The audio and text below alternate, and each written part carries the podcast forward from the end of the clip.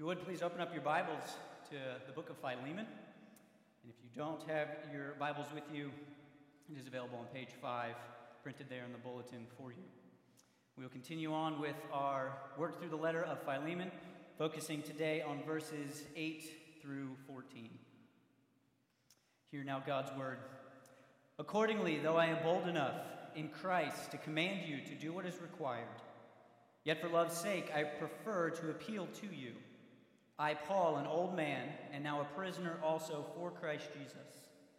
I appeal to you for my child, Onesimus, whose father I became in my imprisonment. Formerly he was useless to you, but now he is indeed useful to you and to me. I am sending him back to you, sending my very heart. I would have been glad to keep him with me in order that he might serve me on your behalf during my imprisonment for the gospel. But I preferred to do nothing without your consent, in order that your goodness may not be, might not be by compulsion, but of your own accord. Let us together seek the Lord's help to understand his word. Father God, we thank you again for this book. Thank you for its call for us to be committed to gospel fellowship. And we admit that that's hard at times, as we will see this morning. But God, you have called us more importantly to love, to love one another, and to love you. May my words be true. May they be faithful. May you give us ears to hear what it is that you have for us this morning. And we pray this in Christ's name. Amen. My introduction to music, probably like most kids, came primarily through my parents. Growing up, we had a record player. I actually did know how to use it, that my parents often used. My mom would play it often as we decorated baked cookies or wrapped presents during Christmas time. And my dad would play his favorite records other times throughout the course of the year. And those records would eventually be replaced with CDs and cassettes and the like that could be taken into cars and so on and so forth. The songs and the bands that my parents played were not always received enthusiastically by my siblings, but I found myself gravitating more to my dad's musical tastes. I can remember sitting in the car with my dad listening to his music, whether his own personal collection or simply whatever came on the radio that he would stop and listen to. And once I started driving, much of my collection mirrored his own. And one of my favorites, and my dad's favorites, is the band Chicago. My dad was a trumpet player, so this band was right up his alley, and I played trumpet once in third grade, so, and I also like my dad. Saturday in the park, hard for me to say I'm sorry, you're the inspiration, 25 or 6 to 4, color my world, if you leave me now, I could keep going, could frequently be heard in our house, in the car, and even when I started driving in my own car. As did the 1986 song, Glory of Love, which technically is not a Chicago song. It is a song by Peter Cetera, the former lead singer of Chicago. And it was probably one of his biggest hits as he embarked on his own individual solo career. I am fairly confident, I think I heard it not too long ago on the radio. But for those who are unfamiliar with this particular song, the chorus goes like this. Sorry if I've now put this song into your head for the rest of the day. I am a man who will fight for your honor. I'll be the hero you're dreaming of. We'll live forever, knowing together that we did it all for the glory of love. The entire song is a confession of what this particular man will do for love. He will fight, he will persevere, he will stay. Today, we have reached a similar, we, we have finally reached the body of Paul's letter to Philemon. And it is where Paul is going to formally make his appeal to this beloved brother. And before he gets to that appeal in verses 15 through 20, which we'll look at next week, our text this morning is going to reveal Paul's motivation behind it it's love. To borrow the words of Peter Cetera, Paul does it all for the glory of love. Obviously, I say that tongue in cheek because Paul is not concerned with the renown of love at least not how the song portrays love. Paul's love is far deeper than romantic feelings and passions. Love has already been emphasized at this point in Paul's letter in his prayer of thanksgiving, which we looked at last week. He rejoiced over Philemon's love for the saints, his brothers and sisters in Christ. And this love for Paul gave credence to Philemon's faith in Jesus Christ. He loved out of his faith and trust in Christ. And this greatly encouraged Paul, even as he sat thousands of miles away under house arrest in Rome or in a prison cell. Love is not a new idea in this letter or in the church. It is critical, it is essential for the life in the body. And so it is for the sake of love that Paul makes this plea with Philemon. Paul hopes that love will encourage Philemon to first receive this letter. And then he hopes that love will encourage Philemon to do what Paul is asking him to do. He hopes that love will lead to greater fellowship between Philemon and Paul, between Paul and Onesimus, between Onesimus and Philemon. And herein lies the point I hope to emphasize this morning. May our love motivate us to faithfully pursue fellowship with one another. Again, verses 8 through 14, our text this morning, flow right out of the prayer we looked at last week in verses 4 through 7. Paul ended that prayer by celebrating Philemon's love. And it is fitting then that he moves right into his appeal by stressing love at the very beginning. And we see that there are three recipients, if you will, of Paul's love in these seven verses. Three recipients, three points. Easy math. Love for Philemon, we'll look at first. Then it'll be love for Onesimus. And then finally, love for unity. Each love is expressed uniquely, with each flowing out of some aspect of Jesus Christ in the gospel. And that's how we'll, we'll form our look this morning. Because without the foundation of Christ and the gospel, Paul's love would truly be nothing more than a strongly worded ballad, such as the glory of love. For only with Christ as its source will love produce a deeper fellowship within the body of Christ. So Paul begins with his love for Philemon. We see this in verses 8 through 9. So, how is it expressed? How does Paul show Philemon that he loves him? Paul demonstrates his love for Philemon primarily through his humility. Listen to what he says Accordingly, though I am bold enough in Christ to command you to do what is required, yet for love's sake I prefer to appeal to you. Again, consider who Paul is. He is one of the apostles. He's seen the risen Christ when he met him on the road to Damascus. The risen Christ gave him a specific ministry that he was in the middle of working and doing. He planted countless churches throughout Asia Minor. He took on the religious and the intellectual elite of the cities he went into. He even confronted the Apostle Peter about not eating with Gentiles. His list of sufferings are recounted throughout his letters, sufferings for the sake of Jesus Christ. He worked miracles by the power of the Spirit. He received visions. His word carried authority. Some of his writings, we have them contained, are received as scripture. Paul had every right and every authority to simply command Philemon what to do. And in fact, bold in this verse literally means the confidence to compel someone to do something. And if he did do it that way, this would have been a very short letter. Hey, Philemon, I'm sending you Onesimus, your runaway slave. He's coming back. Receive him. I command you. I'll follow up in a few weeks. God bless. Talk to you later. It's a really short, simple, simple letter. And this probably would have been my knee jerk reaction or response for how to handle this situation. I'd kind of go into parent mode. God has given me authority over you. You need to obey. Or you need to do what I say because I am your dad or your superior. Expending the time and the energy over this, like Paul does, does not sound like my idea of a good time. I would just want to kind of get the whole thing beyond us so that we can then move forward. But thankfully, Paul's not like me. He demonstrates what Peter would tell the church in 1 Peter 5 2 through 3, where he says, Shepherd the flock of God that is among you not domineering over them, those in your charge, but being examples to the flock. Paul sets an example by appealing instead of commanding Philemon of humility.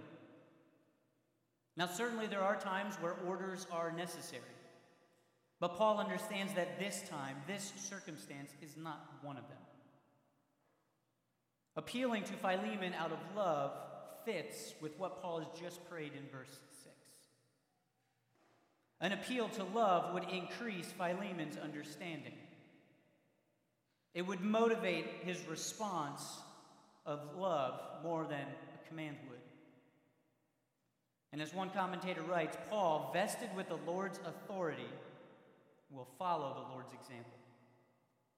What example? I think we can look to Ephesians, Philippians 2 for some clarity, where Paul himself says, Let each of you look not only to his own interests, but also to the interests of others. Have this mind among yourselves, which is yours in Christ Jesus, who, though he was in the form of God, did not count equality with God a thing to be grasped, but emptied himself by taking the form of a servant. Paul's concern here for Philemon, which is why he appeals to him, is pastoral. He wants what is best for Philemon, not Philemon simply to do what Paul wants him to do. And it means Paul then is willing to humble himself before Philemon. And humility before one another is one of the chief ways that we demonstrate our love for each other. On Thursday, the men's Bible study, we read through John 13, where after washing his disciples' feet, Jesus tells them, For I have given you an example, that you also should do as I have done to you. Truly, truly, I say to you, a servant is not greater than his master, nor is a messenger greater than the one who sent him. Humility is critical for love and genuine fellowship. Pride leads us only to serve ourselves. Pride will instill only love for self. In humility, like Paul, we willingly lay aside what we may want in service and love for another. We will seek the good and the growth of one another before our own interests. So that's his expression. What is the source of Paul's humble expression of love? It's been hinted at in Philippians 2, but it ultimately flows out of Christ's call. Paul confesses uh, in verse 9 I, Paul, an old man, and now a prisoner also for Christ Jesus Paul understands what he has been called to do by Christ. Now, old man is a little bit difficult. Is Paul trying to emphasize his age when he says, I'm an old man? He may be only about 65 at this point, which probably isn't that much older than Philemon himself. Plus, Paul appealing to his age kind of sounds a little bit like a pity party. Philemon, would you do this old man a favor if you won't mind? Just, you know, do me a solid by, by listening to what I have to say. But we know throughout this letter, Paul is not seeking a pity party. But this word actually shares the same root where we get our word elder. And while the classical use of the word is for an aged man, it is also known to be used to mean ambassador. Jesus Christ has called Paul to be an ambassador and a prisoner. And this leads Paul to glory in both. As an ambassador, he represents another.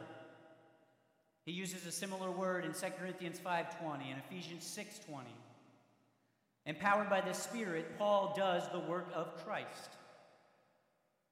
And a prisoner suffers. He lacks the freedom to do as he pleases. And Paul rejoices in this because in prison he is sharing in the sufferings of Jesus Christ. And as a prisoner, he does as Christ commands him to do. Prisoners and ambassadors are what we are all in Christ. We represent him to one another and to the world around us. We share in his sufferings as we obey him. For Paul, being an ambassador and a prisoner grounded his humility. He understood who he was before his Savior, which then allowed him then to go and minister to his brothers and sisters. It gave him reason to boast, but not in himself, but in Christ Jesus alone. During this pandemic, I fulfilled Bethany's long wish for me to read the entire Harry Potter series. And there is a point in one of the books where Harry, I'm trying not to spoil anything, sets an elf free. Just leave it at that. But this elf then essentially pledges himself to serve Harry Potter.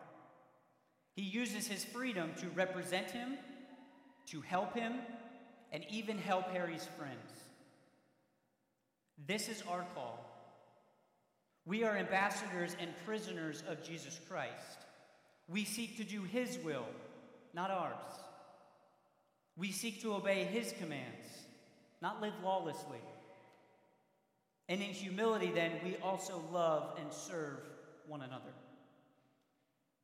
We put the needs and the desires of the body at large before the needs and desires of ourselves. It can be difficult. It goes against what we desire naturally. But our fellowship grows, our maturity increases as we humbly seek to love one another. So, from his love for Philemon, Paul then shifts to his love for Onesimus in verses 10 through 12. How is this love expressed? The love Paul has for Onesimus is seen in his great affection for him. Listen to what he says I appeal to you for my child, Onesimus, whose father I became in my imprisonment. I am sending him back to you, sending my very heart. Hopefully, this point is pretty obvious. Paul loves Onesimus. From the start of this letter, Paul has not been shy about revealing his affections for his brothers and sisters. He called Philemon a beloved, Apphia, his sister. He loved these dear people as though they were members of his own family. And his feelings about Onesimus aren't any different. In some sense, it's even one step further in terms of affection, because he likens his relationship with Onesimus as a father to a son. And we know this isn't foreign to Paul.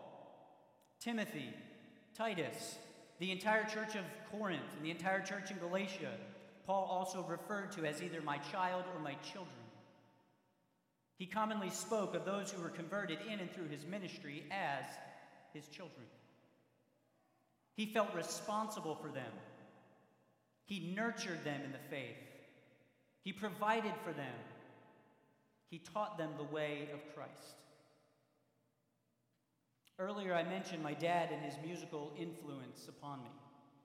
And because he is my dad, there are, there are countless other ways that he influenced me. I have great affection for him because of these. But greater still is the affection I have for my dad because of the influence he has had on my faith. Sure, I remember how he taught me how to play basketball, tie a tie, or drive, or do mildly dangerous things without my mom looking. But what I most remember are the ways that he had helped develop my faith. The way he memorized and encouraged me to memorize Scripture the way he apologized for his sin when he committed it. I witnessed his humble service as an elder for over 20 years in our church growing up. And I witnessed the example of Christ that he modeled before me. And this, more than him being my physical father, is why I can say that I love my dad. And Paul and Onesimus shared such a similar relationship. There was great love and affection for one another. And right here in this point is kind of one of those low hanging fruit moments as, as, a preacher. Where fathers and mothers, the question is, what are you doing to build such a relationship with your kids? How are you stirring your affection with them, not simply because you are their parent, but because you've been called to shepherd them and to cultivate their faith? And before those who are not fathers and mothers don't listen, Paul tells us as an entire church this is how we're supposed to relate to one another. We're supposed to operate as a family. So the question is for men how are we stirring this kind of affection in one another as brothers, as fathers? Women, are you doing the same as sisters, as mothers? And then are we doing it collectively as a family? Are we stirring the affection that comes as we nurture and cultivate and shepherd one another's faith?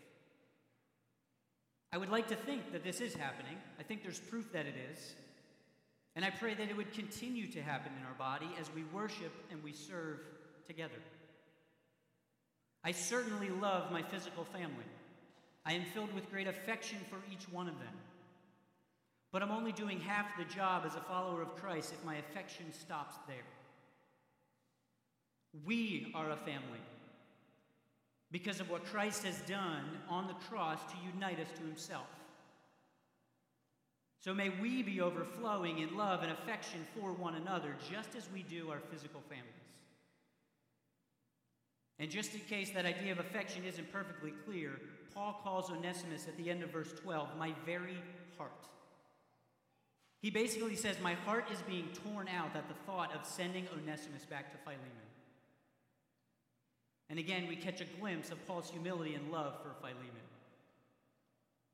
He's willing to part with that which is most near and dear to him for the sake of his brother. And in fact, verse 13 shows that if Paul were to have his own way, he would have kept Onesimus with him, and he would have been more than happy to do it. So if we see Paul's love for Onesimus and his affection, what is the source of it? Whereas Onesimus' love, his love for Onesimus flowed out of Christ's call, here we see that it flows out of Christ's work.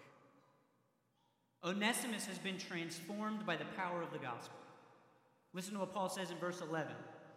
Formerly, he, Onesimus, was useless to you, but now he is indeed useful to you and to me. Paul has a little bit of fun here playing off of Onesimus' name. It literally means useful. And prior to crossing paths with Paul, Onesimus failed to live up to his name. He was useless. And the proof was in the pudding. He ran away from Philemon. As verse 18 suggests, he stole from him, probably either money or some sort of personal property. Onesimus was useless. He was good for nothing but pain and aggravation. But now, Onesimus is not who he once was. His entire life has changed. He is now able to live up to his name, useful, and at the time, he has proven to be so to Paul. And in a subtle way, Paul points to the clear work of the gospel in Onesimus' life.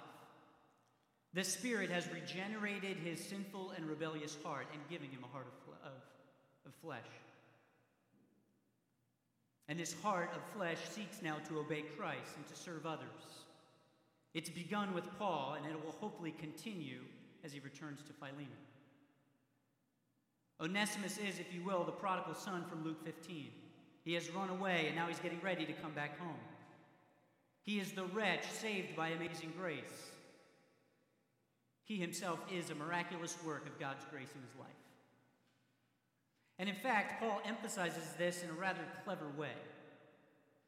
The Greek word for useful, I'm going to speak Greek here for a second, is euchreston. And it sounds especially similar to the Greek phrase in Christ, in Christon. So if you read this verse too fast, you could almost read it as this But now he is indeed useful, uh, he is now indeed to you and to me in Christ. Is this what fuels our affection for one another?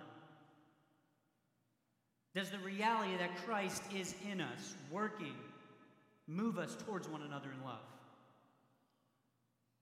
Does our love grow as we see, as we hear new Christians coming to the faith, coming into our midst?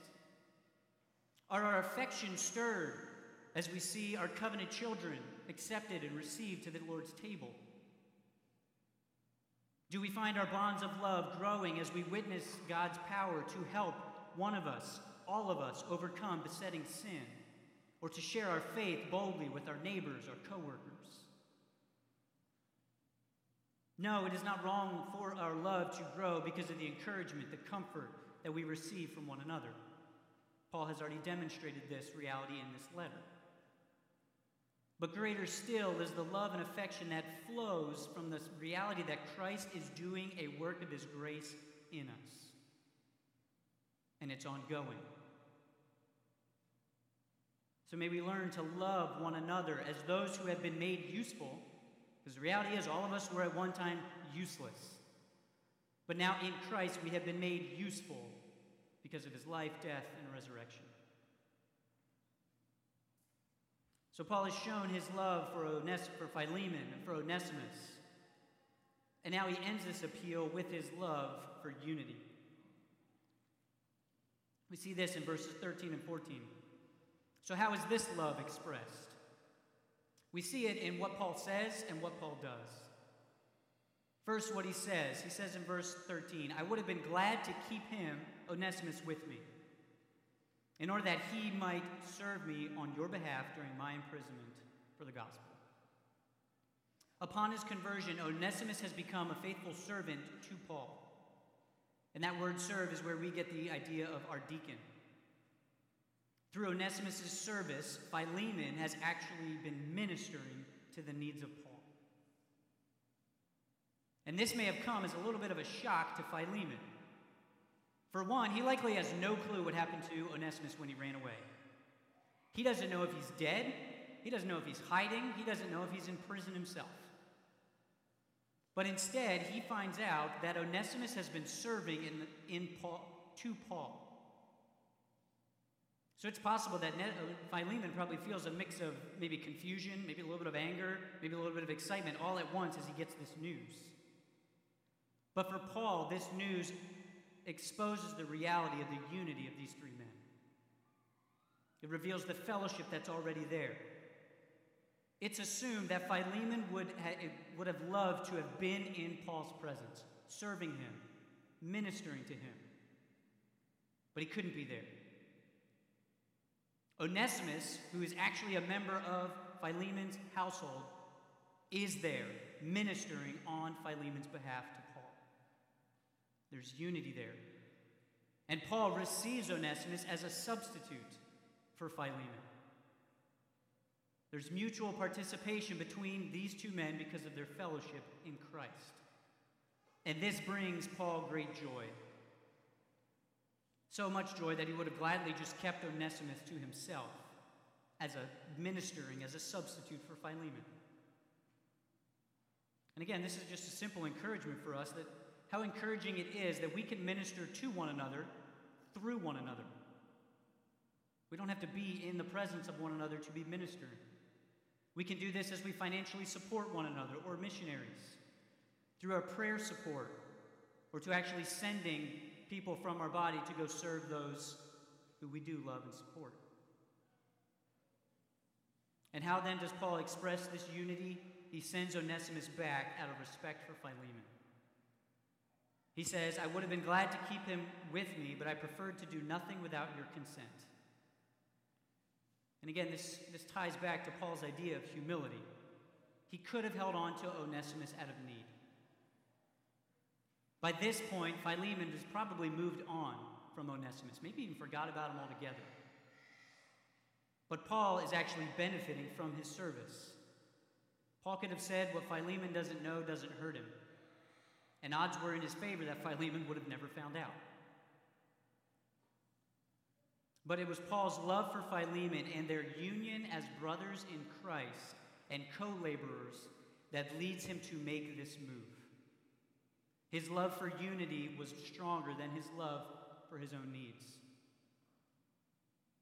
And this reflects what Paul would tell the church in Ephesus in chapter 4, where he says, I urge you to walk in a manner worthy of the calling to which you've been called bearing with one another in love, eager to maintain the unity of the Spirit in the bond of peace.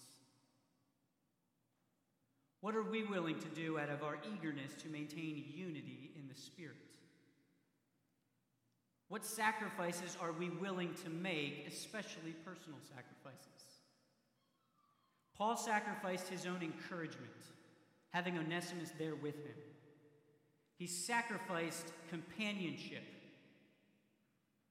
if he's not totally alone, he has maybe one or two other people with him there in prison. Onesimus would have been a gladly received third. He sacrificed his own benefit in sending Onesimus back for the sake of unity. Paul puts the unity of the body before his own interests and his own benefit. Which then asks us what's the source then of Paul's love of unity? I think Paul tells us it flows this time from Christ's power. He says, in order that your goodness might not be by compulsion, but of your own accord. Goodness here points directly back to the goodness, to the good thing Paul prayed for in verse 6. Paul fully expects his prayer to be answered. He anticipates Philemon's growing knowledge of what he has in Christ to empower him to receive Onesimus. This isn't wishful thinking, and neither is it Paul's attempt to somehow guilt Philemon into doing something. It is Paul's honest confession of his assurance that the power of Christ will do the work. He anticipates Philemon of his own free decision of doing what Paul is asking. Not because he's commanded, not because he's coerced, but for love of the body and for unity. It will be because the Holy Spirit will do the work within Philemon, just as he's done it in Paul and in Onesimus.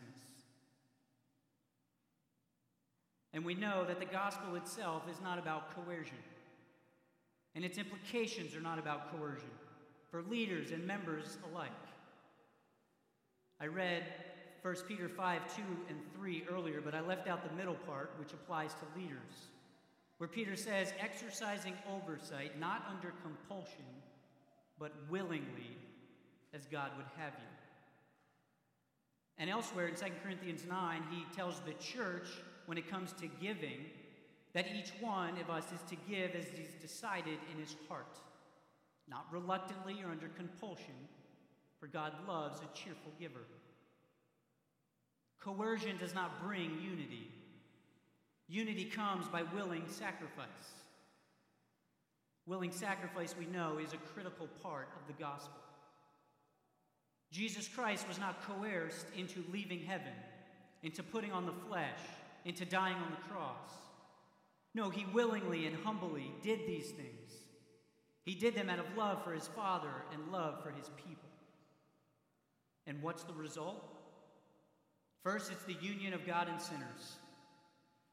We know that from Ephesians 2, which then also brings the unity of those who have been redeemed. This simple reality should affect the way we go about seeking and pursuing our unity amongst one another. We're not trying to coerce one another, we're not trying to force one another. We speak the truth to one another in love. We remind one another of the realities of the gospel, the good that is for us in Christ, and how then it comes to bear in our lives. And we pray then that Christ would bring about our unity. And we then anticipate how he's going to answer those prayers in our midst. Not because we're great, but because his power is great. So let us love, let our love for unity see our unity then grow deeper and deeper in Christ. Love certainly is a motivating factor for a lot of the things that we do as human beings. Most of them are good and honorable. Love moves people to protect. Love drives people to sacrifice. It encourages people to do what's right. Love can keep us from doing a lot of awful things. And it can also spur us to do a lot of good things. The glory of love, which I quoted earlier, reveals many of those good things, at least when we're speaking of romantic love. For Christians, for those who have been redeemed by and united to Christ, love goes much further than this. Our love first flows from Christ Himself, who we're told loved us and gave Himself for us as a fragrant offering and sacrifice to God. And then from this love, we are then enabled to love one another. This means we love through humility by sacrificing our own interests for the interests of one another. It means we love by showing and cultivating genuine affection for each other as family. And it means we love one another by cherishing the unity that has been bought for us by the blood of Christ Himself. This is our calling. It is our example. It is the very thing that will show the world that we belong to Christ as his disciples. May love motivate us to faithfully pursue fellowship with one another. Let us pray. Father God, we thank you for, first and foremost, your love that you have shown us in Christ. That you have brought us to yourself, that you have redeemed us, that you have forgiven us, and that you have made us your body. God, I pray that you would motivate us to love one another, to love as we see Paul, love with humility, love with affection, to love with unity. May you strengthen us, strengthen our fellowship as brothers and sisters in Christ, that we may proclaim to a world that is grasping for a sense of belonging and fellowship that we have it, not because of us, but because of you.